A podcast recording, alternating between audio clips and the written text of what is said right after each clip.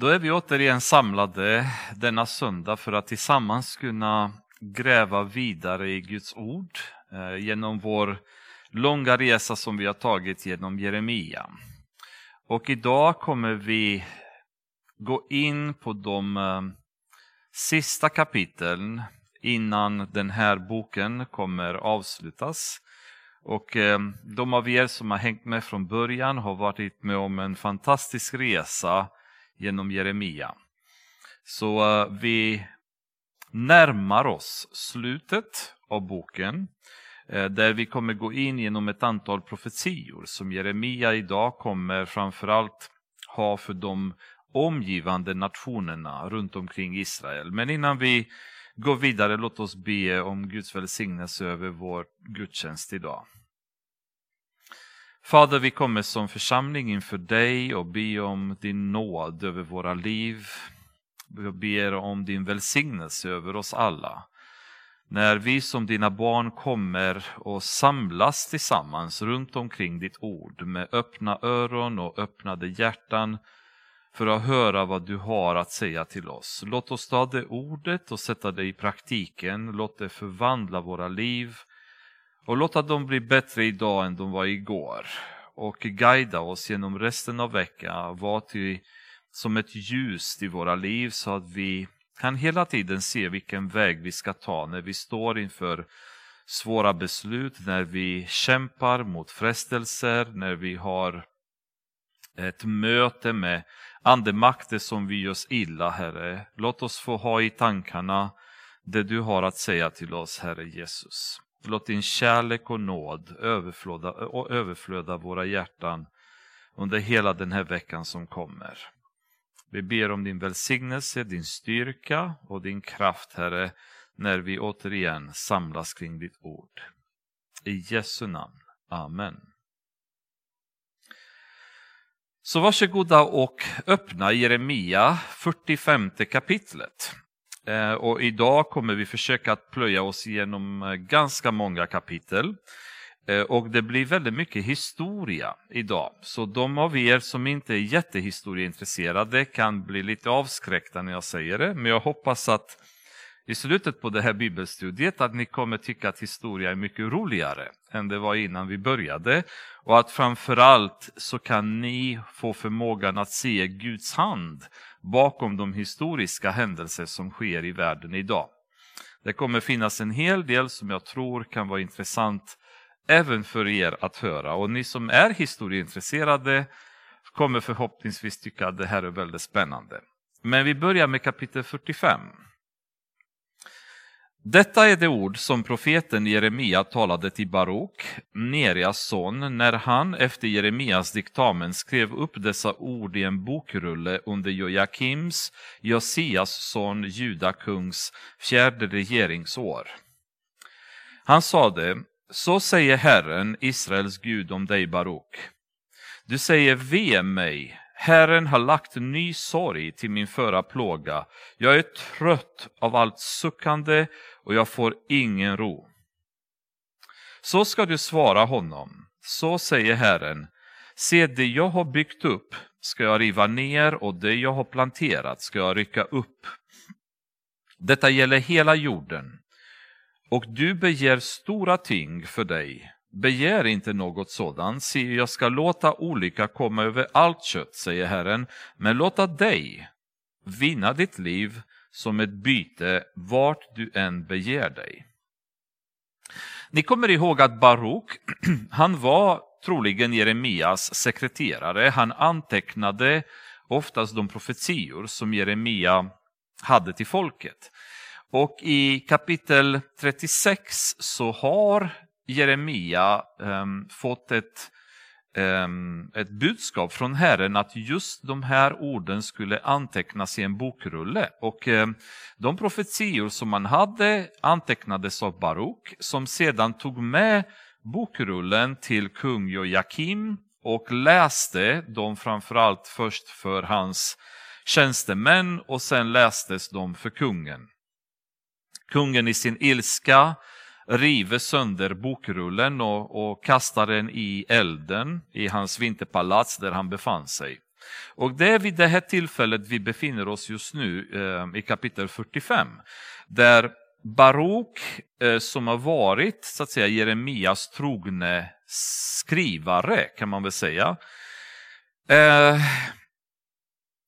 tycker helt enkelt att det här är för jobbigt. Han har mer eller mindre fått nog. Det har varit väldigt frustrerande för honom att se den, den motstånd, den, ehm, den attityd som makten och eliten har haft gentemot de eh, två, Jeremia och Baruk, eh, och indirekt så att säga gentemot Gud som har haft alla dessa profetior genom Jeremia och folk brydde sig inte om att lyssna på dem.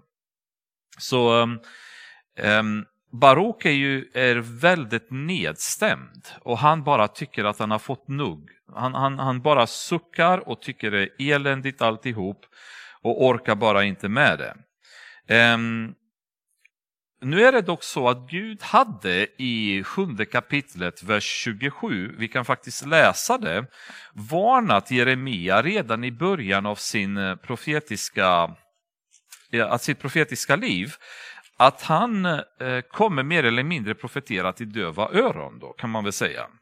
Så i kapitel 7, vers 27 säger Gud så här till Jeremia, du ska säga dem allt detta men de kommer inte att lyssna på dig och du ska ropa till dem men de kommer inte att svara dig. Så eh, Gud hade redan från början varnat Jeremia att ni kommer ha ett arbete, ett, ett, eh, en gudstjänst till folket som ingen kommer bry sig om. Folket kommer inte lyssna, de kommer inte tro på er, de kommer vända er ryggen. Så egentligen kan man säga att det skulle inte varit någon överraskning att det här har skett. Men eh, kanske inte var en överraskning, men det var väldigt jobbigt. Och vi kommer ihåg att Jeremia under flera tillfällen hade själv protesterat eh, inför Gud om att han, han ville bara sluta, han ville lägga av. Han orkade inte hålla på och profetera och varna människor som inte brydde sig. En nation som var så upptagen med världsliga saker, med avgudadyrka och synd. Så deras öron var tilltäppta, deras hjärta var fullständigt igenbommad för allt som hade med Gud att göra. Och det är ju en väldigt frustrerande situation för en kristen idag när man försöker att tala om Jesus inför människor, att prata om evangeliet inför människor som är så upptagna med sina karriärer, med med sin, sitt underhållande liv, med att um, samla på sig rikedomar, att resa på semestrar, att ha jätteroligt. Och alla de här människornas öron är tilltäppta. Det är så mycket utav världen och synden som upptar deras liv. Så det är en väldigt frustrerande situation för en kristen när man ska prata om Jesus inför eh, sina arbetskamrater eller inför sina klasskompisar eller vänner eller människor i allmänhet. Man möts oftast utav um, en, um, ett totalt ointresse, en, en, en död blick, en, ett hjärta som inte vibrerar någonting till Guds ord. Och det blir på samma sätt som Barok att vi kristna väldigt många gånger upplever förtvivlan över detta och ger upp och bara känner att jag orkar inte med det här mer. Måste jag gå igenom en ytterligare, ett ytterligare fall av en människa som kommer säga att de inte vill höra vad jag har att säga, eller att jag är dum i huvudet, eller att jag är galen, eller att jag är fanatiker. Kommer jag återigen se mina arbetskamrater skratta åt mig? Kommer jag återigen se mina grannar vända mig ryggen för att de vill inte höra mer av talet om Jesus och frälsning och himlen och helvetet, att de har tröttnat på det här, de vill inte ha med det att göra mer. Och man blir väldigt missmodig som kristen ibland. Väldigt många pastorer eh, har gett upp genom sitt liv då att föra församlingar fram i sin tro därför att de bara orkar inte mer att predika till en församling som aldrig verkar vilja lyssna, till människor som aldrig välja, verkar vilja växa i tron och man kämpar dag in och dag ut och försöker och så händer ingenting och till slut så känner man bara jag orkar bara inte mer. Det är för jobbigt, det är för tufft. Så det man kan säga att det vi upplever här mer eller mindre det är att Baruk på ett andligt sätt har gått in i väggen. Han är på väg att ge upp. Han bara säger jag är trött på allt suckande. Eh, mer eller mindre, jag vill inte ha med det här att göra mer. På samma sätt som Jeremia har upplevt liknande situationer minst under ett par tillfällen som vi kan lätt minnas.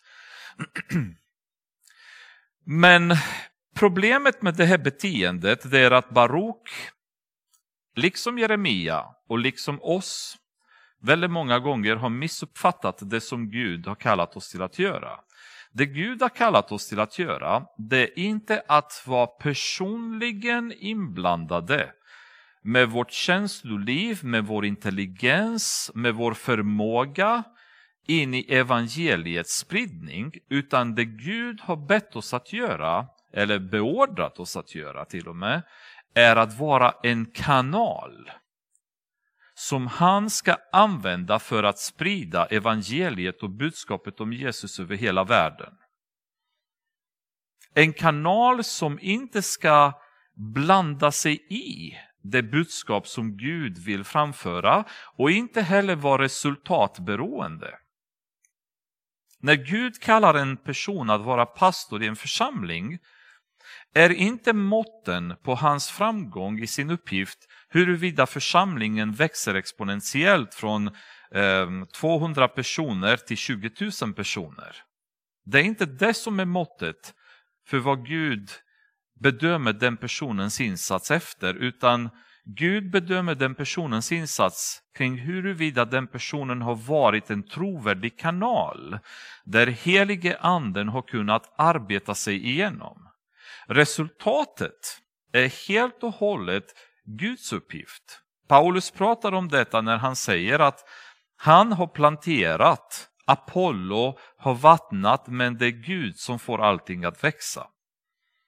Vad Barok inte förstod och Jeremia likaså, det var att Gud hade kallat dem att vara kanaler genom vilka hans budskap skulle gå till folket. Och till och med varnat dem därefter att resultatet kommer förmodligen bli katastrofalt. Folket kommer inte omvända sig, vilket vi har sett att de inte har gjort. De kommer inte höra, de kommer inte bry sig. Dessutom så kommer de lida väldigt mycket förföljelse på grund av det. Men de skulle fortfarande ge det budskapet till folket som Gud ville att de skulle ge. När man som kristen förstår att det är inte vår uppgift att frälsa världen utan vår uppgift är att förmedla evangeliets budskap. I vilket vi ska inte uppleva någon äregirighet. Vi ska inte uppleva någonting som har med vår person att göra, att vi ska få en bekräftelse själva, att vi ska bli stärkta själva av de resultat vi ser, utan att vi ska bli stärkta snarare i vår trogna tjänst för Gud. Det är det som ska ge oss styrka. Att vi är på den plats som Gud har kallat oss att vara på. Vi förmedlar det budskapet som Gud har kallat oss till att förmedla. Och det är enda som Gud kräver av oss. Allt annat är hans uppgift och det kan han sköta galant. Han behöver inte oss att få saker att växa, men han behöver oss att plantera och han behöver oss att vattna. Därefter så tar hans heliga ande eh, makten över de själar som behöver komma till frälsning. Och det är väldigt viktigt att vi vilar i detta. Att vi finner ro som kristna i att det har inte att göra um, med antal, med resultat. Det har att göra med hur trogna vi är i den tjänst som Gud har kallat oss till att göra. Tänk så många pastorer och präster som kanske genom åren inte hade gett upp om de hade förstått detta. Att Gud kanske hade kallat, oss, kallat dem att vara pastorer över en församling på 25 eller 50 personer. Inte över en församling på 1500 eller 2000 personer. När man, när man hör om väckelser och kyrkor runt om i världen som exploderar så kan många pastorer i dagens Sverige uppleva ett misslyckande och en stress i detta. Och många av dem drivs till metoder och doktriner som är ohälsosamma och obibliska för att kunna få samma effekt i församlingarna därför att de misslyckas att förstå att Gud har inte kallat dem till att fylla församlingar med, med miljontals människor utan till att vara en kanal för honom. Och huruvida det blir en väckelse och huruvida deras församling växer från 25 till 20 000, det är helt och hållet i heliga andens hand. Och inte i deras egen. Och inte i äldstekårens. Och inte i lovsångsteamens hand, utan det är i heliga andens hand. Och heliga anden är den som får allting att växa. Så det är någonting som Barok ehm, hade misslyckats i att förstå och Gud då förklarar för Barok att det här måste du släppa. Och du kanske tycker att det är jobbigt men jag har sagt från början eh, och ni kommer ihåg i början på Jeremias arbete så sa ju just Gud till Jeremia att han hade tillsatt Jeremia att rycka loss, att riva. Det var vad Gud hade planerat. Han behövde rensa alltihop. Så säger Herren, se det jag byggt upp ska jag riva ner och det jag planterat ska jag rycka upp. Detta gäller hela jorden dessutom, inte bara Israel, inte bara nationen runt omkring, det gäller hela jorden. Gud säger, jag tar hand om detta. Det är jag som river bort det som inte ska finnas. Men han också tröstar Barok på slutet med att ditt liv kommer skonas. Det fanns en rädsla hos Baruk och Jeremia, de kommer dödas på grund av att de stod fast vid det de trodde på och följde Gud. Och Gud försäkrar Baruk. Jag ska låta dig vinna ditt liv som ett byte var du än beger dig. Så min hand kommer att vara över dig Baruk. Du behöver inte vara rädd, du behöver inte vara stressad. Och det är den trösten som den den människa som känner Gud i evangeliets tjänst hela tiden har i sitt liv att om man vet att man är på rätt plats och att man följt heliga andens vägledning så är Guds beskydd över den människan. Man har kraft att ta sig igenom motgångar. Man blir skyddad i förföljelsens tid. Och det, det är därför så viktigt att man befinner sig i Guds vilja när man är aktiv i evangeliets tjänst.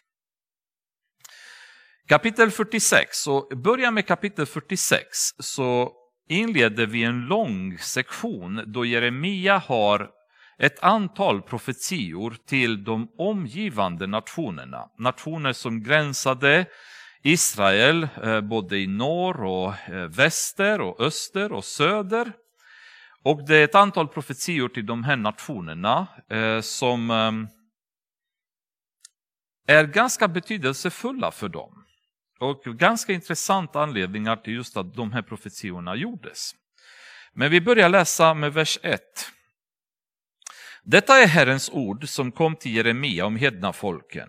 Det vill säga, nu är det profetier om hedningar och inte om, om Israel, inte om Jakob som man ofta säger.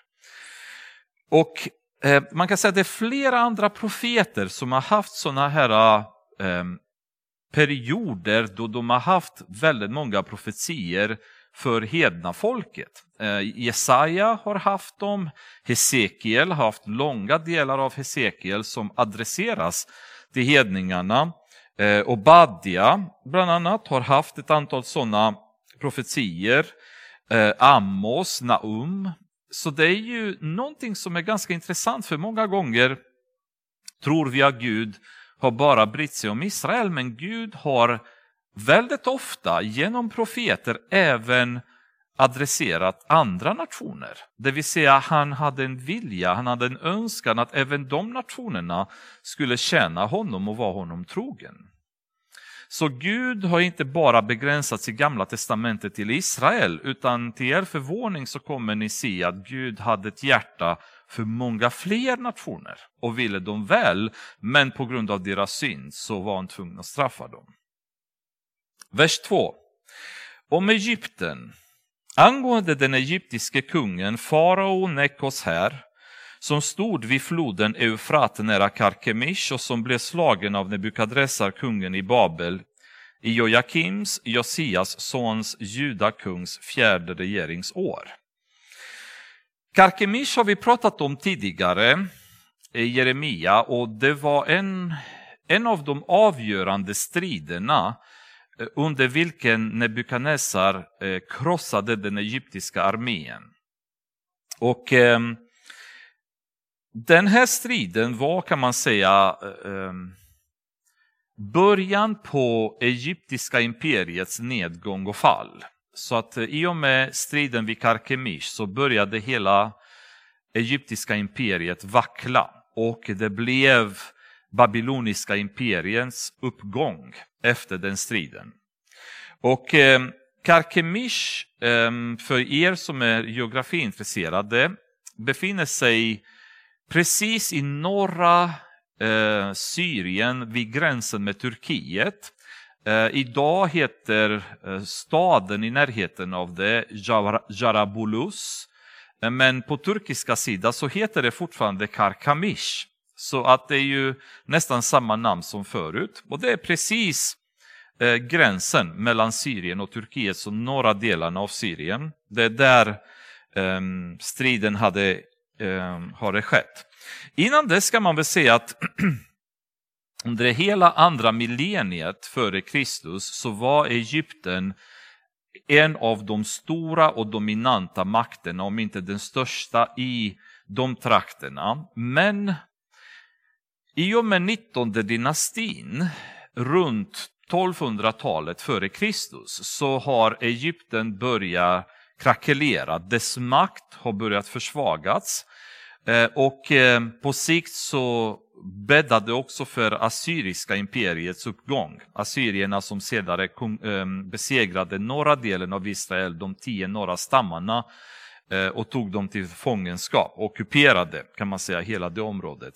Men Egypten fortsatte ändå vara en viktig makt att ha att göra med och ehm, under flera tillfällen gjorde invasioner norrut, det vill säga mot Israel.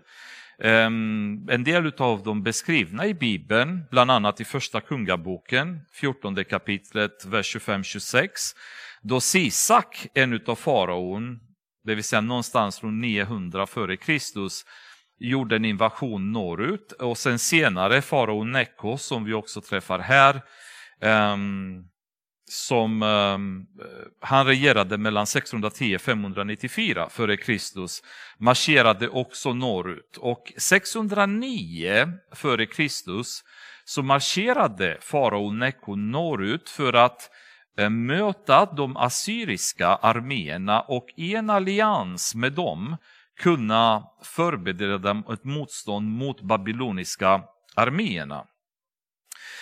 Um, de har försökt att, eh, babylonierna hade försökt att anfalla Haran uppe i norra delen av Syrien, eh, där egyptierna hade förskansat sig men misslyckades och inta det.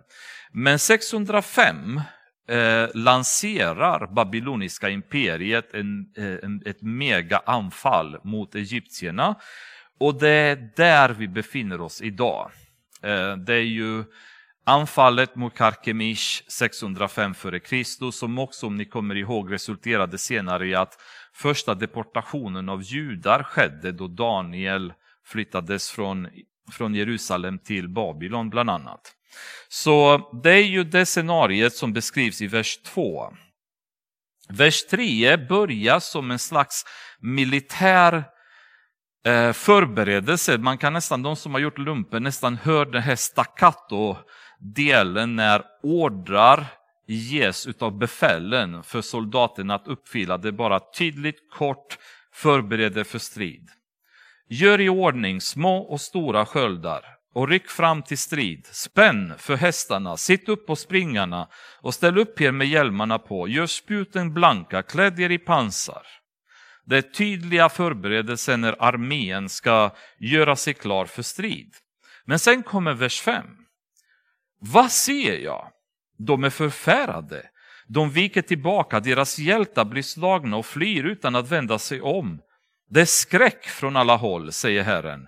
Inte ens den snabbaste kan fly, inte ens hjälten kan komma undan norrut vid floden Eufrat, där stapplar de och faller. Så nu hade babylonierna inlett, inlett sitt anfall och egyptiska armén mer eller mindre kollapsar under det här trycket från babylonierna. Vem är det som stiger upp som Nilfloden, likt strömmande av framvällande vatten? Det är Egypten som stiger upp som Nilfloden, likt strömmar av framvällande vatten. Han säger, jag vill stiga upp och övertäcka landet, jag vill förstöra städerna och de som bor i dem. Dra dit upp, ni hästar, storma fram, ni vagnar, dra ut, ni hjältar. Nubier och putéer rustade med sköldar och ludier rustade med bågar som de spänner. Så här är ju en presentation av den legosoldatsarmén som egyptierna hade. Så det var inte bara egyptier som fanns med i arméer utan ett antal andra nationaliteter, bland annat nubier som eh, kan säga är etiopier, sudaneser, eh, Eh, somalier, alltså de, de trakterna idag, det, det kom nubierna ifrån. Sen har man putéerna och putierna är man lite osäkrare vilket folk det var, men med stor sannolikhet så verkar det vara libyer. Faktum är att i väldigt många översättningar av Bibeln i andra språk så istället för putéer så säger man libyer. Ehm, emellertid ordet på hebreiska är, är put, vilket innebär att det ursprungligen så kallade man dem för putéer, men historiskt så betraktar man dem som libyer och därmed översatte dem som libyer. Och sen har man dessutom ludierna, som är också lite osäkrare vilka de var, men troligen folk från Lydia som är nuvarande östra Turkiet, alltså östra delen av Turkiet precis mot Egeiska havet och eh, de grekiska öarna. Där, ehm, där tros det lydierna kommit ifrån. Bara så att ni får lite sammanhang och anledningen till det är att vi kommer möta de här lite senare där vi kommer gå lite mer djup kanske på vad det har att göra med vår tid eller framtiden eh, i vårt fall. Vers 10. Detta är Herrens, Herren Sebaots dag, en hämndens dag då han hämnas på sina motståndare. Svärdet Frossa sig mätt, det dricker sig rusigt av deras blod. Till detta är ett slaktoffer åt Herren, Herren Sebaot i Nordlandet vid floden Eufrat. Dra upp till Gilead och hämta balsam, du jungfru Egyptens dotter. Ni kommer ihåg, vi har pratat tidigare i Jeremia, att Gilead var eh, vad ska man säga, kurorten i de här trakterna. Alltså det var känt för balsam, för mediciner, för läkedom. Så oftast ville folk åka dit för att eh, bota sjukdomar och hitta bra mediciner. Så ehm, eh, det är ju det området som var förknippat med just läkedom. Men förgäves har du skaffat dig läkemedel i mängd. Du kan inte helas. Hedna folken har hört om din skam och dina klagorop uppfyller jorden, till den ene hjälten snavar på den andra och tillsammans faller de båda. Detta är det ord som Herren talade till profeten Jeremia om att Nebukadressar, kungen i Babel, skulle komma och besegra Egypten. Ehm, det här är ju ehm, lite svårare kan man säga, ehm, men troligen så handlar det om, om Nebukadnessars efter Karkemish så dog Nabopalassar, som var Nebukadnessars pappa.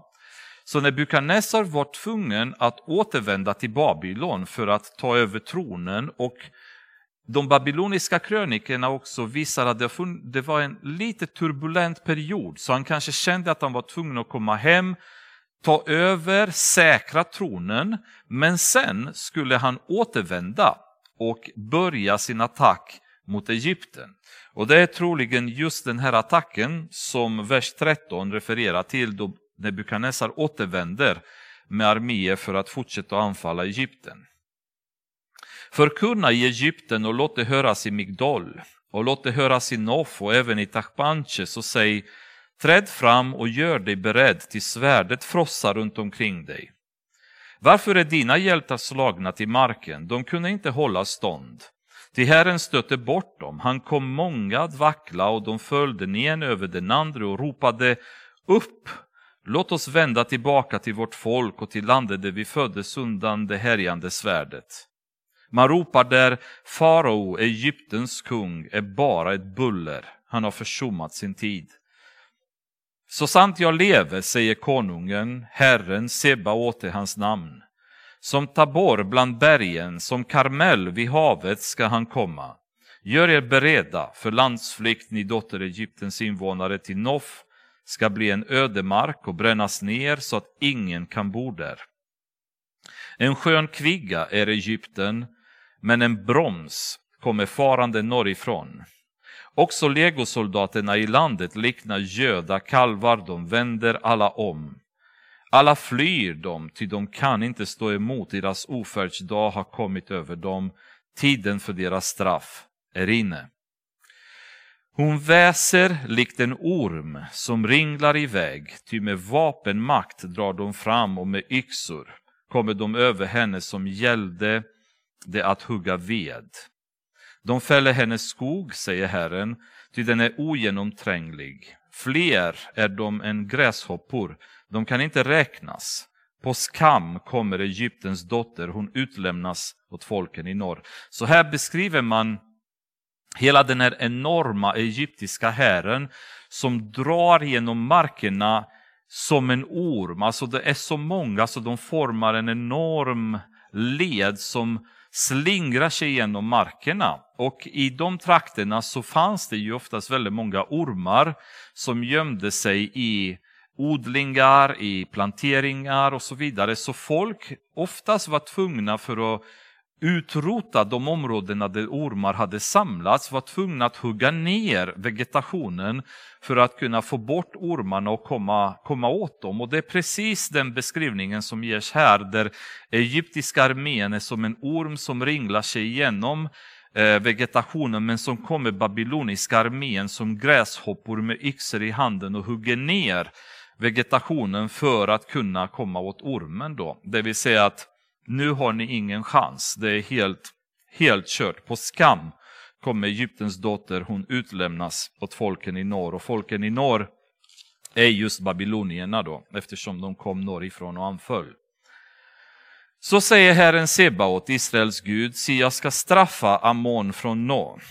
Ammon var ju um, en e-, egyptisk gud och Nova, en av städerna eh, som eh, nuvarande Tebe kan man väl säga i Egypten. Eh, jag ska straffa Ammon från noll, liksom farao och Egypten med dess gudar och dess kungar.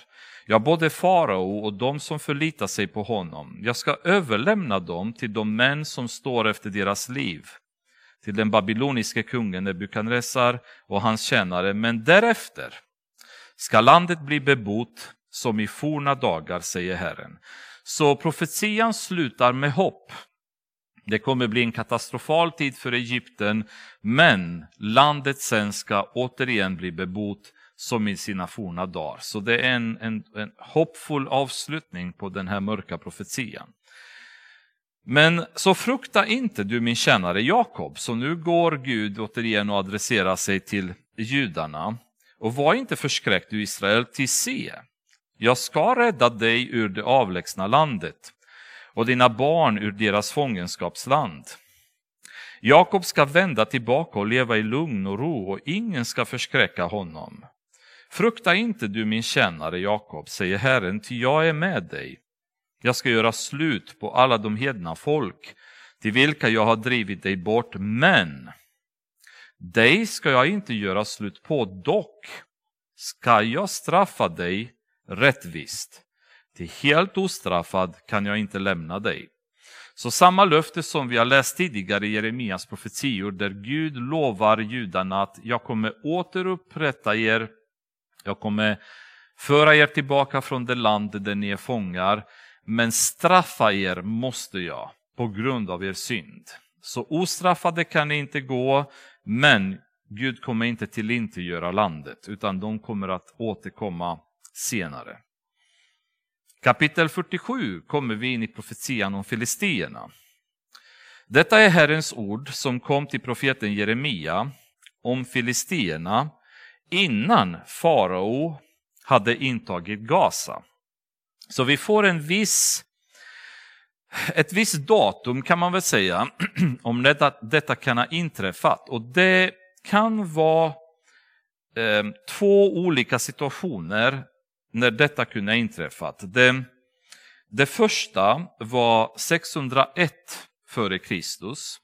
Och då faktiskt lyckades farao Neko ha eh, en seger över babylonierna och eh, trycka tillbaka babyloniska armén.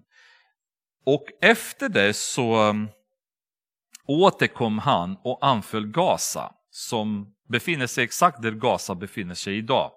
Eh, och eh, Huruvida det var 601 eller inte, det är oklart. Händelserna beskrivs i de babyloniska kronikerna. Ehm, men det kunde mycket väl har skett tidigare, runt 609 före Kristus. Och då var det ju när farao Neko var på väg uppåt för att möta eh, babyloniska arméerna just eh, i striderna kring Haran. Och i den vevan anfallit Gaza. Eh, vid det tillfället hade kung Josia dött i Megiddo när han gick för att kämpa emot just farao Neko, Nekos armé. Um, andra kungaboken kapitel 23 kan ni läsa ju om ni är intresserade av mer detalj. Men exakt vilken av de här två invasionerna är vet vi inte, men det är kanske mindre relevant för oss i vår tid idag. Se, så säger Herren, Se vatten stiger upp från norr och blir till en flod som svämmar över. Den översvämmar landet med allt som finns i den, städerna och de som bor där inne. Människorna ropar och landets alla invånare jämrar sig. När ljudet hörs av hovslagen från hans hingstar, när hans vagnar dånar och när hans hjul bullrar, då ser sig fäderna inte om efter barnen. De står maktlösa inför den dag som kommer då alla filistier förintas, då alla de utrotas som är kvar för att försvara Tirus och Sidon, till Herren ska förinta filistierna, kvarlevan från Kaftors ö.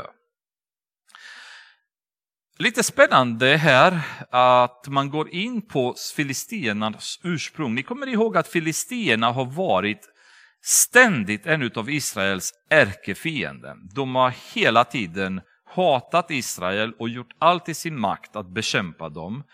Ehm, men filistierna tydligen är ursprungligen folk som hade navigerat till Mellanösterns kuster från Kreta.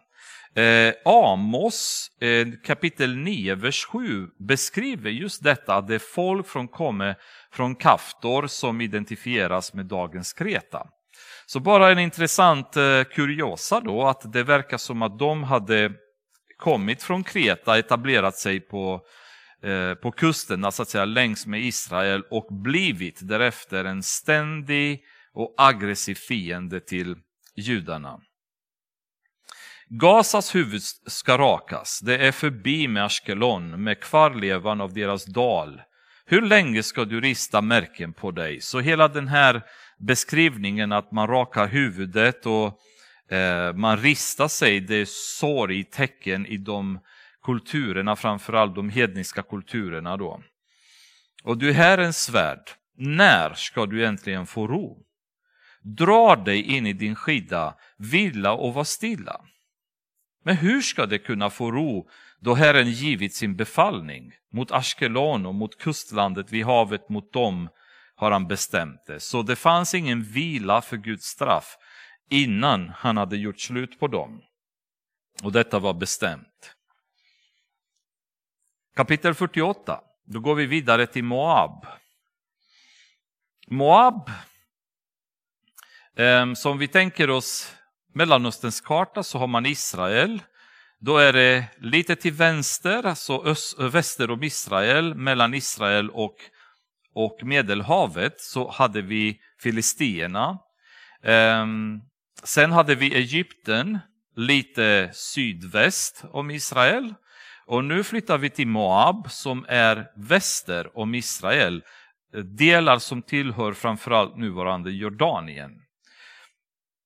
Om Moab så säger Herren Sebaot, Israels Gud, ve över Nebo, ty det har ödelagts.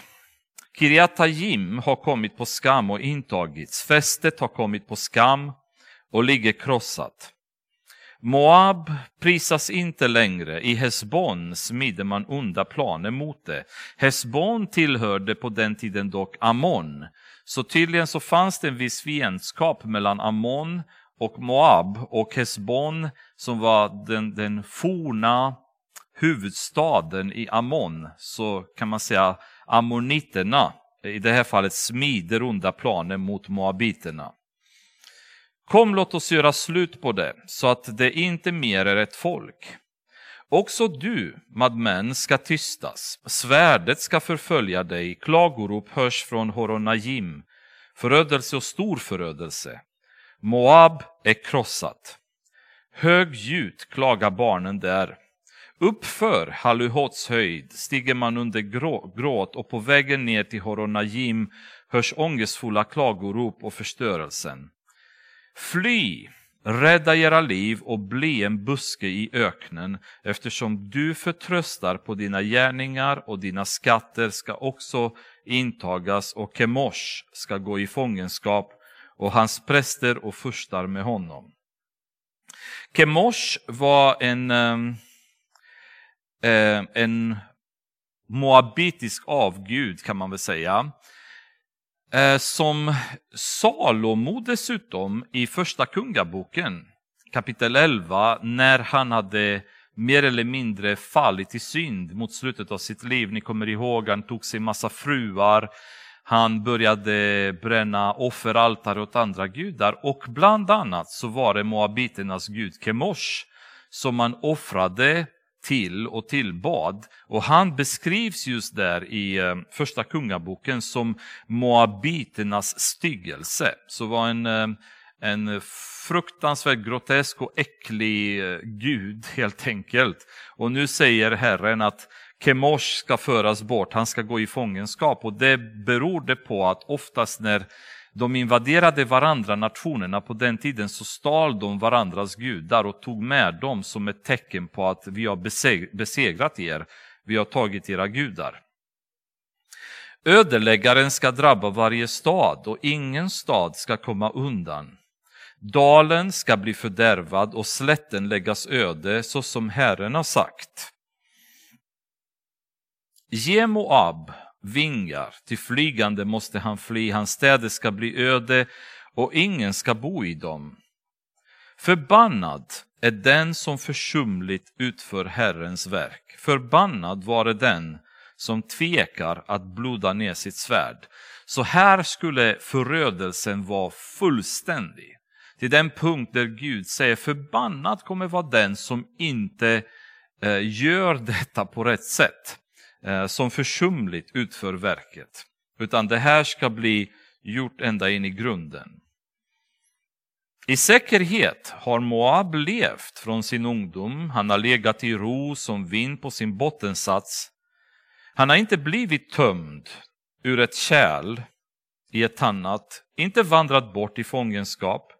Därför har han kvar sin smak och hans luktsinne har inte förändrats en ganska intressant beskrivning här, men det man, man berör det är just det faktum att Moab var väldigt kända för deras vinodlingar, för deras druvor. Um, Jesaja pratar om detta i kapitel 16 bland annat, om just vilka druvor och vilka vingårdar som fanns i Moab. Och Deras geografiska läge hade gjort att de hade inte varit lika utsatta för invasioner och krig som Israel hade varit. Och därmed så hade de eh, legat i ro kan man väl säga. De hade blivit lite förslöade, lite förnöjda, lite Ehm, såg inte speciellt stor anledning att ändra någonting i sin tillvaro, inte fått ta tag i sin situation, utan Gud beskriver dem som vinet som hade bara legat och inte vänts upp och ner från kärl till kärl så att bottensatsen kommer styras upp liksom, utan de har bara eh, synden har lagt sig ner, legat där på botten och sen har de levt förnöjsamt. Väldigt, eh, väldigt intressant beskrivning av ett liv där människan bara känner att jag har det så bra så jag behöver inte bry mig. Vilket många av oss kanske känner igen. Det här letargin som börjar krypa sig i människors liv där de inte orkar ställa sig existentiella frågor och undra vad är det som händer med mitt liv? Var är jag på väg någonstans? Utan vivre pour vivre. Jag lever för att leva, jag bryr mig inte om vad som komma skall, jag bryr mig inte om någonting utan jag bara njuter av livet. Det var Moabs inställning medan Israel hade prövats mycket mer utav Gud genom krig och tillfälliga fångenskap, och ockupationer och så vidare, ständigt hot runt omkring. Så att de ibland var tvungna att komma ihåg att det fanns en Gud, återgå till honom, omvända sig, få hjälp. Då. Men Moab hade inte behövt gå igenom det. Se därför ska dagar komma, säger Herren, då jag ska sända till honom vindtappare som ska tappa honom och tömma hans fat och krossa hans krukor. Då ska Moab skämmas för Kemosh, liksom Israels folk fick skämmas för Betel, som de förtröstade på. Hur kan ni säga, vi är hjältar och tappra män i striden? Moab ska ödeläggas, dess städer gå upp i rök och dess utvalda unga män stiga ner för att slaktas. Så säger konungen, Herren Sebaot är hans namn, Moabs undergång är nära. Hans olycka jagar fram med hast. Ha medlidande med honom, alla ni som bor omkring honom, alla ni som känner hans namn. Säg, hur sönderbruten är inte den starka spiran, den härliga staven? Moab hade varit en väldigt stark, en stor makt eh, under en lång tid eh, i de forna tiderna. Men nu så har de kollapsat. Den spiran och den stora starka stav, staven fanns inte kvar i landet längre. Stig ner från din härlighet och sätt dig på torra marken, du dotter Dibons folk. Till den som ödelägger Moab drar upp mot dig och första, förstör dina fästen. Ställ dig vid vägen och se dig omkring, du som bor i Aroer Fråga honom som flyr och henne som kommit undan. Säg, vad har hänt? Moab har kommit på skam, det är krossat. Jämra er och ropa. Berätta för Arnon, vid Arnon att Moab är ödelagt. Domen har kommit över slättlandet, över Holon, Jahas och Mofaat, över Dibon, Nebo och Bediblataim, över Kirjatim, Bet Gamul och Bet Meon, över Keriot och Bosra, över alla andra städer i Moabs land, vare sig det ligger långt borta eller nära.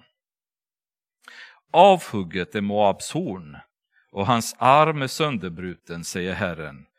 Gör honom drucken, ty han har upphävt sig mot Herren. Moab ska vältra sig i spyor och bli till åtlöje också han. Eller var inte Israel till åtlöje för dig? Ertappades han bland tjuvar eftersom du skakar på huvudet så ofta du talar om honom. Så Moab hade tydligen på ett väldigt hånfullt sätt sett ner på Israel som hade fått utstå väldigt mycket stryk av Gud. Och, på no på, och blivit lite grann högmodiga i detta och sett ner på Israel. Men Gud säger att ni är ju lika usla själva. Ni är ju liksom som en drucken man som välter sig i spyor och med vilken rätt ungefär ser ni ner på Israel? Nu är det er tur att råka ut för samma problem. Överge städerna och bygg bo i klippan, ni Moabs invånare. Gör som duvan som bygger sitt näste i sidorna på gapande klyftor. Vi har hört om Moabs högmod, hans gränslöst stora högfärd hans stolthet, högmod och överlägsenhet och hans hjärtas förhävelse. Jag känner hans fräckhet, säger Herren, hans tomma skryt och svekfulla handlingssätt. Därför jämrar jag mig för Moabs skull och klagar över hela Moab. Över Kirheres män när man suck, må man sucka mer än jag isär gråter, gråter jag över dig, du Sibmas vinstock. Dina rankor gick över havet och nådde till Jaesers hav. Mitt i din sommar och din vinbärning har ödeläggaren slagit ner. Glädjen och jublet har tagit bort, tagits bort från de bördiga fälten och från Moabs land. På vinet i pressarna har jag gjort slut. Man trampar inte längre vin under glädjerop. Rop hörs, men inte glädjerop. Så den här idylliska tillvaron som de hade haft där i Moab med, med väldigt frodig natur, med vinodlingar och um, glädje när de samlades tillsammans för att pressa vinet och de ropade och kanske sjöng och det var den här bygemenskapen och så vidare, så säger Gud, rop kommer fortfarande höras, men det är inte glädjerop längre, utan nu är det förmodligen rop av skräck som hörs från Moab. Från Hesbon hörs rop, ända till Eleale. Ända till Jahas höjer man sin röst och från Soar ända till Horonajim det är Glatselisia, Det är också Nimrims vatten har blivit torrmark. Jag ska i Moab göra slut på dem som bär fram offer på offerhöjderna och tänder rökelse åt sina gudar, säger Herren. Därför klagar mitt hjärta som en flöjt över Moab, ja, mitt hjärta klagar som en flöjt över Kirheres män. Det som är kvar av vad de förvärvat går förlorat. Alla huvuden är rakade, och alla skägg avskurna. På alla händer finns ristningar och omkring höfterna bär de säcktyg. På alla Moabs tak och på dess torg hörs endast dödsklagan, ty har krossat Moab som ett värdelöst kärl, säger Herren. Hur nerbruten är han inte, hur jämrar de sig inte, hur vänder ni inte Moab ryggen till av blygsel? Moab blir ett åtlöje och en skräck för alla de som bor omkring honom. Till så säger Herren, se som en örn svävar han fram, han breder ut sina vingar över Moab. Keriot intas, fästena erövras. Hjärtat hos Moabs hjältar blir på den dagen som hjärtat hos en kvinna i barns nöd. Moab ska förgöras så att det inte mer är ett folk, till mot Herren har man förhävt sig. Vers 42 ställer en intressant fråga och det är Kan Gud, ska Gud döma Moab trots att Moab inte hade honom som Gud? De hade sina egna gudar som de tillbad, bland annat Kemosh, förmodligen många andra därtill. Och i den tillbedjan så var de kanske väldigt trevliga, alltså de var väldigt trogna i sin tillbedjan till de gudarna. Så varför dömer Gud Moab för det? Jo, anledningen till det är att Gud kräver hela världen, oavsett var man befinner sig, att lyda honom. Så man kan inte komma och säga, men jag bor i Indien och jag tror på Hare Krishna eller Vishna och så tillber jag dem och jag tycker att jag gör så gott jag kan. Det betyder ingenting. Det finns bara en Gud man ska känna, det finns bara en lag man ska lyda. Det finns bara en frälsare genom vilken man blir frälst och det är Jesus Kristus. Inget land, ingen nation har någon ursäkt att säga jag behöver inte tro på Gud därför att jag är inte en europeer eller jag är inte från Mellanöstern eller jag inte tillhör västerlandet eh, jag är ju i Papua Nya Guinea eller jag bor i Kongo eller någon annanstans. Människor i hela världen har en skyldighet att följa Gud, punkt slut. Och gör man inte det så finns det konsekvenser till den vägran. Om Moab ska förgöras så att de inte mer är ett folk. När har ni träffat på någon moabit sist? Nog inte igår i alla fall. De är inte ett folk längre. Gud har krossat dem, tillintetgjort dem och de är borta. Den profetian besannades. Skräck, fallgropar och fällor väntar er, ni Moabs invånare, säger Herren. Den som flyr från skräcken störtar i fallgropen och den som kommer upp ur fallgropen fastnar i fällan. Ty jag ska låta ett hemsökelseår drabba Moab, säger Herren. I Hesbons skugga stannar de, det är slut med flyktingarnas kraft. Ty eld gick ut ur Hesbon, en låga från Sichon, den förtärde Moab-sidan, gässan på stridslarmets söner. Ve dig Moab, förlorat är Kemosh folk.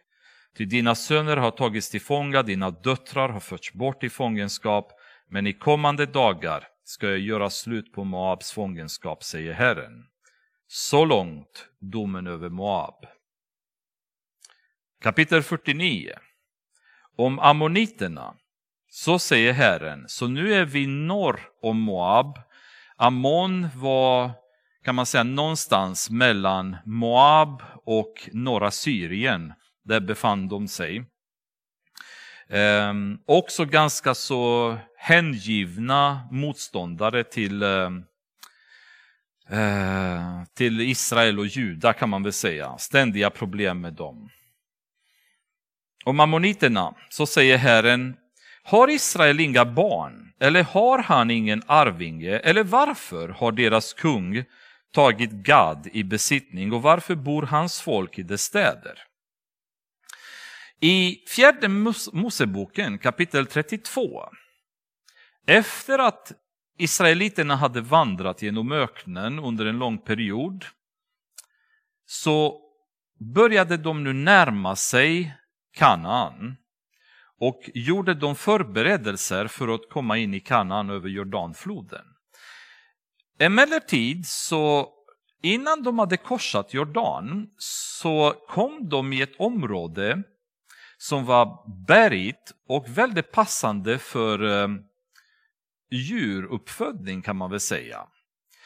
Och då var det två av stammarna, Ruben och Gad, som var herdar och väldigt skickliga just på att föda upp djur. De kom till Mose och sa att lyssna på, på oss om vi har funnit nåd i ditt, eh, inför ditt ansikte. Så skulle vi vilja stanna på den här sidan av, av Jordan. För att det här är ett land som passar väldigt bra för våra behov. Och Mose för, får först en väldigt stark motreaktion för han får en, en flashback av eh, nästan 40 år tidigare när de skulle in i Kanaan och folket blev rädda att gå in i Kanaan på grund av jättarna som bodde där. Eh, och utom Josua och Kaleb så ville ingen annan gå in, de var ju livrädda för det. Så Mose säger bara, vad håller ni på med? Ska ni synda igen så som de gjorde tidigare, era fäder och så vidare. Och, och då säger Gad och Ruben, nej vänta lite, vi, vi tänker vara med er och strida hela tiden tills ni intar landet. Och när ni intar landet så återvänder vi till våra territorier här och lever vårt liv på den här sidan av Jordan. Och då eh, tyckte Mosa att det där lät schysst och de fick lov att etablera sig i de här eh, östra delarna, så att säga, det man kallar för Transjordan idag, eh, för att kunna ha sina eh, djur där, där det var bergare områden och det passade dem lite bättre. Men deras geografiska placering gjorde dem också känsliga för främmande makters invasioner, bland annat Moab som hade intagit de territorierna eh, från Juda och Israel och ockuperat dem. Och därför börjar Gud med att säga, eh, vad är det som har hänt? Liksom? Är inte det här Gads land? Vad gör ni här? Eh, ni ska inte befinna er här. Det här tillhör mina barn kan man väl säga. Se därför dagarna ska komma, säger Herren, ehm, då jag ska låta, förlåt, det var Ammon menar jag, inte Moab som hade tagit över dem. Ehm, jag ska låta ett stridsrop höras mot Rabba i ammoniternas land. Det ska bli en öde grushög och dess lydstäder ska brännas upp i eld. Israel ska då ta i besittning de som tog hans arv, säger Herren. Jämra dig du Hesbon, till Ai är ödelagt. Ni kommer ihåg att Ai bland annat var den andra staden som israeliterna ockuperade efter de tog Jeriko. Så den hade också tillhört dem tidigare. Ropa, ni Rabbas döttrar, kläd er i säcktyg. Rabba var vid det här tillfället eh, ammoniternas huvudstad. Klaga och gå omkring på gårdarna till deras kung måste vandra bort i fångenskap och hans präster och furstar med honom. Varför skryter du om dina dalar och att din dal flödar över, du trolösa dotter, du som litar på dina skatter och säger, vem kan komma åt mig? Så jag ska låta fruktan drabba dig, säger Herren, Herren Sebaot, från alla de som bor runt omkring dig och ni ska drivas bort var och en åt sitt håll och ingen ska samla ihop dem som flyr. Men därefter ska jag göra slut på Ammons fångenskap, säger Herren. Avsluta med en positiv ton här igen. Om Edom, vers 7. Edomiterna var efterföljare av Esau eh, och ärkefiender kan man säga till Israel. Man kan man kan rent sammanfatta, det kvittar vem som anföll Israel.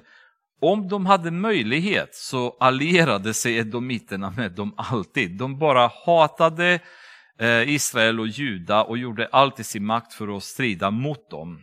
Och eh, de befann sig söder om Moab. Så man har Ammon, man har Moab och sen Edom som är nuvarande södra Jordanien, kanske delar av norra Saudiarabien. Då. Så säger Herren Sebaot, finns det inte någon vishet mer i Teman? Har de förståndiga inget råd att ge, är deras vishet borta?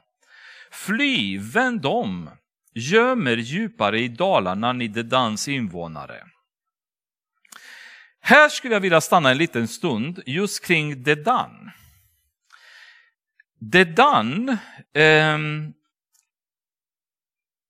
dyker upp bland annat i Hesekiel 30, 38 kapitel. Den som, ni av er som inte har läst det så skulle jag säga gör det jättegärna. Eh, mycket spännande kapitel där vi förflyttar oss långt fram i tiden när innan Armageddon-striden, en tid innan dess, så kommer Israel invaderas utav en eh, allians av arméer som i Hesekiel beskrivs bland annat bestående av Magog som identifieras ungefär som södra Ryssland, ehm, en del av förmodligen ryska republikerna bortåt Ukraina, den delen av, av kontinenten. Ehm, sen beskrivs det att det kommer bli nubier eller Kurs, vilket betyder södra delarna, någonstans runt Etiopien, eh, eventuellt Somalia, eventuellt delar av Sudan. Det området var Kush förut, eh, men allt som allt mest identifierat som Etiopien idag. Togarma, som eh, identifieras som Turkiet idag. Putier, som vi pratade tidigare om, att kan vara libyer. Och yttersta Norden kan man väl säga. Och tittar man norrifrån Israel, vad är det som är ytterst norrifrån från Israel? Det är Ryssland. Så det är en stor allians som verkar vara bestående av Ryssland, Turkiet, Libyen, eh, Etiopien eventuellt. Vi vet inte om i det inkluderas Somalien också eller Sudan, det är svårt att säga. Det intressanta dock är när den invasionen börjar ske och syftet med det, det står i Ezekiel 38, det är att plundra. Så kommer två länder invända mot den här invasionen och den ena, det ena landet är Dedan och den andra är Seba. Och det gör det hela väldigt intressant därför att Dedan är motsvarande Saudiarabien idag. Så Dedan var det området som historiskt var ungefär från halva Saudiarabien norrut. Och Seba är vad är nuvarande Jemen, alltså södra delarna av Saudiarabien kan man väl säga. Och med tanke på vilken fiendskap som hela tiden verkar finnas mellan Saudiarabien och Israel så är det ganska intressant att det land som kommer invända mot den här invasionen, det bland annat i Hesekiel, det står att perserna är inblandade också, är Saudiarabien bland annat. Och det gör det hela väldigt intressant därför att jag vet inte om ni har följt nyheterna på senare tid, men i slutet på Donald Trumps president, presidentskap så har han inlett ett antal blixtmöten mellan Israel och ett antal eh, arabiska länder för att sluta fred. Och det har, de har lyckats att sluta fred med Sudan, med Förenade Arabemiraten bland annat. Och i dagsläget så är det väldigt eh, tinade relationer mellan Israel och Saudiarabien. Mycket på grund av det hot som Iran bland annat Eh, representerar för både saudiska oljan och Israel som nation. Ni vet att Irans permanenta dröm är att utplåna Israel från kartan. Ehm, men de hatar lika mycket saudierna och kanske hatet är likvärdigt mellan saudierna och iranierna, där de inte speciellt gillar varandra. Dels för att de ena är shia och de andra är sunni, men också därför att det är stora finansiella intressen som krockar med varandra. Nuvarande konflikten i Jemen, bland annat mellan Houthi-milisen och de övriga regeringsstyrkorna, består just i konflikten mellan Saudiarabien som stöder regeringsmakterna och Iran som stöder eh, Houthi-rebellerna. En annan intressant grej är just den nyliga eh, startade relationen mellan Turkiet och Libyen. Där Turkiet under de senaste åren har flyttat fram positionerna väldigt mycket in i Libyen och återupprättat mycket samarbete mellan de två länderna kring östra medelhavet och turkiska styrkor och, och vapen som i dagsläget finansierar den motståndarsidan kan man säga till regeringen eh, som stöds av Egypten. Så indirekt har vi en konflikt mellan Egypten och Turkiet som spelas över Libyen, men det kan förklara också varför i sista tiderna Libyen kommer vara en av de allierade verkar det som, till Turkiet bland annat, och Ryssland och Persien och Kush, det vill säga Etiopien. Så intressant positionering av styrkor som vi redan ser i vår tid börjar ta plats och där kartorna ritas om. Och det intressanta återigen, det är inte bara de länder som nämns i Hesekiel 38, men länderna som inte nämns i Hesekiel 38. Och där har vi bland annat Egypten som inte verkar nämnas. Så det kan vara en sån situation då Saudiarabien kommer i sista tiderna då när denna strid kommer inledas stå på Israels sida och ifrågasätta den, det anfall som eh, Magog Ehm, så att säga, som huvudspelare ihop med dess allierade kommer inleda mot Israel. Men detta kanske får vi ta vidare när vi kommer till Hesekiel mer på djupet. Om vinbärgare kommer till dig ska de inte lämna någon efterskörd kvar. Om tjuvar kommer om natten ska de fördärva så mycket de kan. Till det är jag som har klätt av Esau jag har avslöjat hans gömställen och han ska inte kunna hålla sig dold. Så är återigen bekräftelsen på att domiterna är ättlingar av Esau. Ödeläggelse har drabbat hans barn, hans bröder och grannar. Han finns inte mer. Lämna din faderlösa, dina faderlösa. Jag ska hålla dem vid liv. Dina änkor kan förtrösta på mig. Ty så säger Herren, se, de som inte hade blivit dömda att dricka ur bägaren, de tvingas att dricka. Skulle du då bli ostraffad? Nej, du skall inte bli ostraffad, utan tvingas att dricka ur den. Ty jag har svurit vid mig själv, säger Herren, att Bosra ska bli till häpnad och vanära. Det ska ödeläggas och bli till en förbannelse och alla dess lydstäder ska bli ödemarker för all framtid. Ett budskap har jag hört från Herren. En budbärare har sänts ut bland hedna folket. Kom samman och drag emot det och stå upp till strid. Till se, Liten ska jag göra dig bland hedna folken, föraktad bland människorna. Den förfäran du väckte och ditt hjärtas högmod har bedragit dig. Du som bor bland bergsklyftorna och har ditt tillhör uppe på höjden. Om du än byggde ditt bo så högt som örnen skulle jag ändå störta dig ner därifrån, säger Herren. De ska bli till häpnad, var och en som går där förbi ska häpna och vissla vid tanken på alla dess plågor, som när Sodom och Gomorra med sina grannstäder ödelades, säger Herren, så skall ingen bo där mer och ingen människa vistas där. Se, likt ett lejon ska han dra upp från Jordanbygdens täta snår till frodiga betesmarker. Ja, på ett ögonblick ska jag jaga bort dem därifrån och den som är utvald ska jag sätta över dem.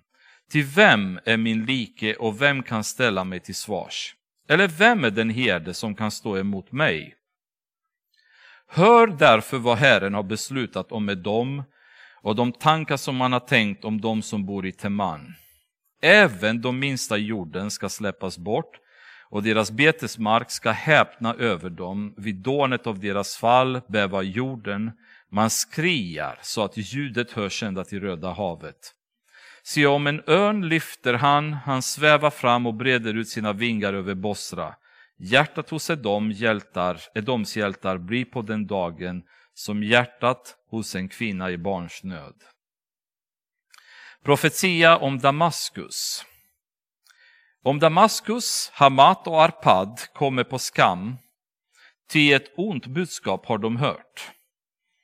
De fylls av ångest lik ett upprört hav som inte kan bli stilla. Damaskus har tappat modet och vänt sig om till flykt.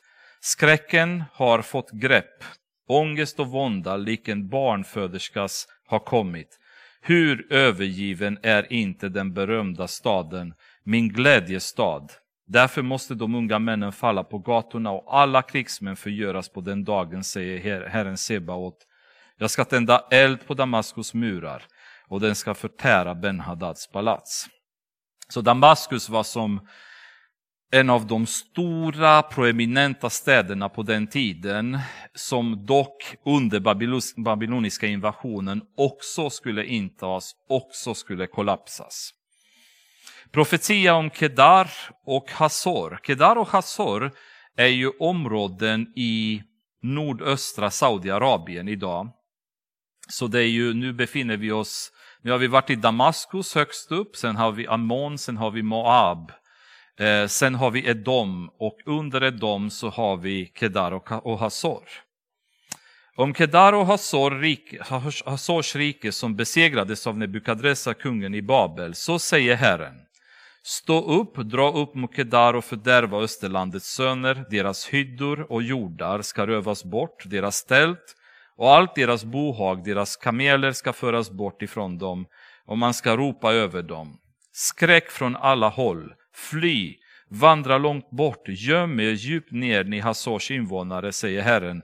Till Nebukadressas kunden i Babel har fattat beslut om er och tänkt ut en plan mot er.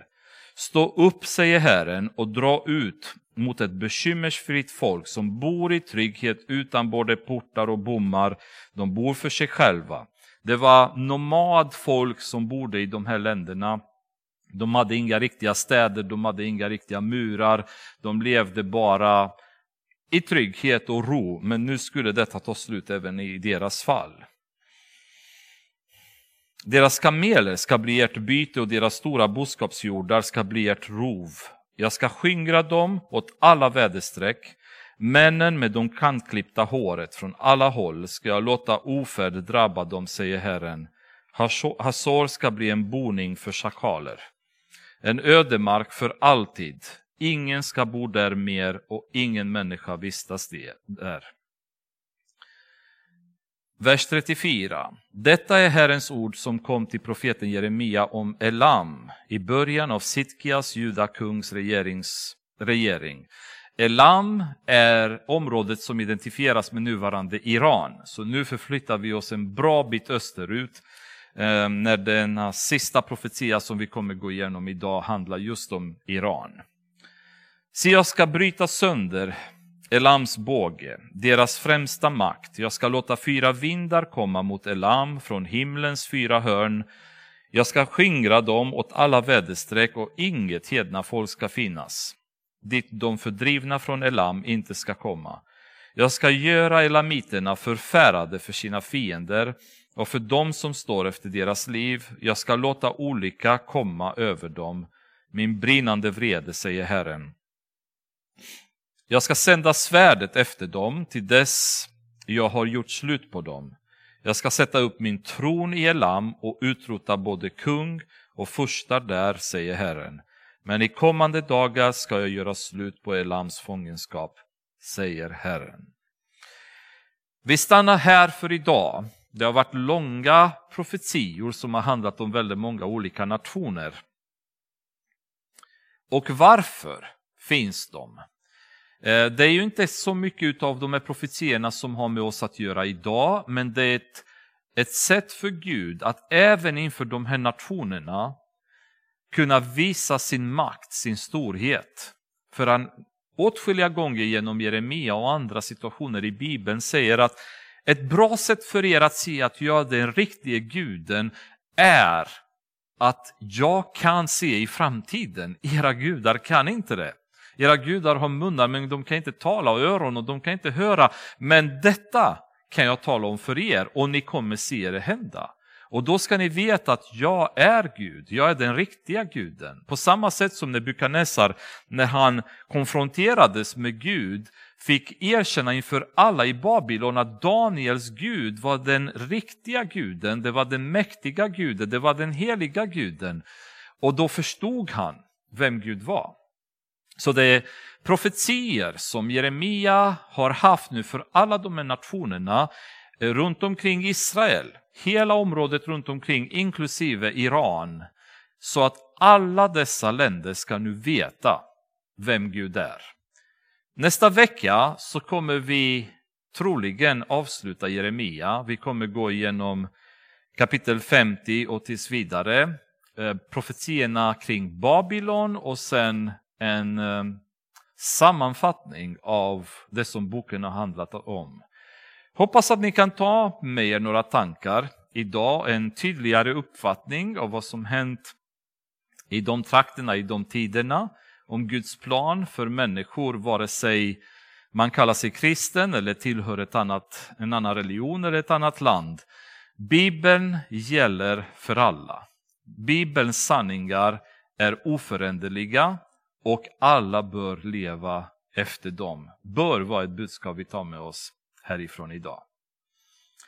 Herre, vi tackar dig för att du har varit med oss och guidat oss genom hela den här profetiska perioden och gett oss förståelse för vad du har för oss och hur du vill att vi ska förstå dig, förstå din makt, förstå, förstå din plan bakom världshistoriska händelser och ögonblick.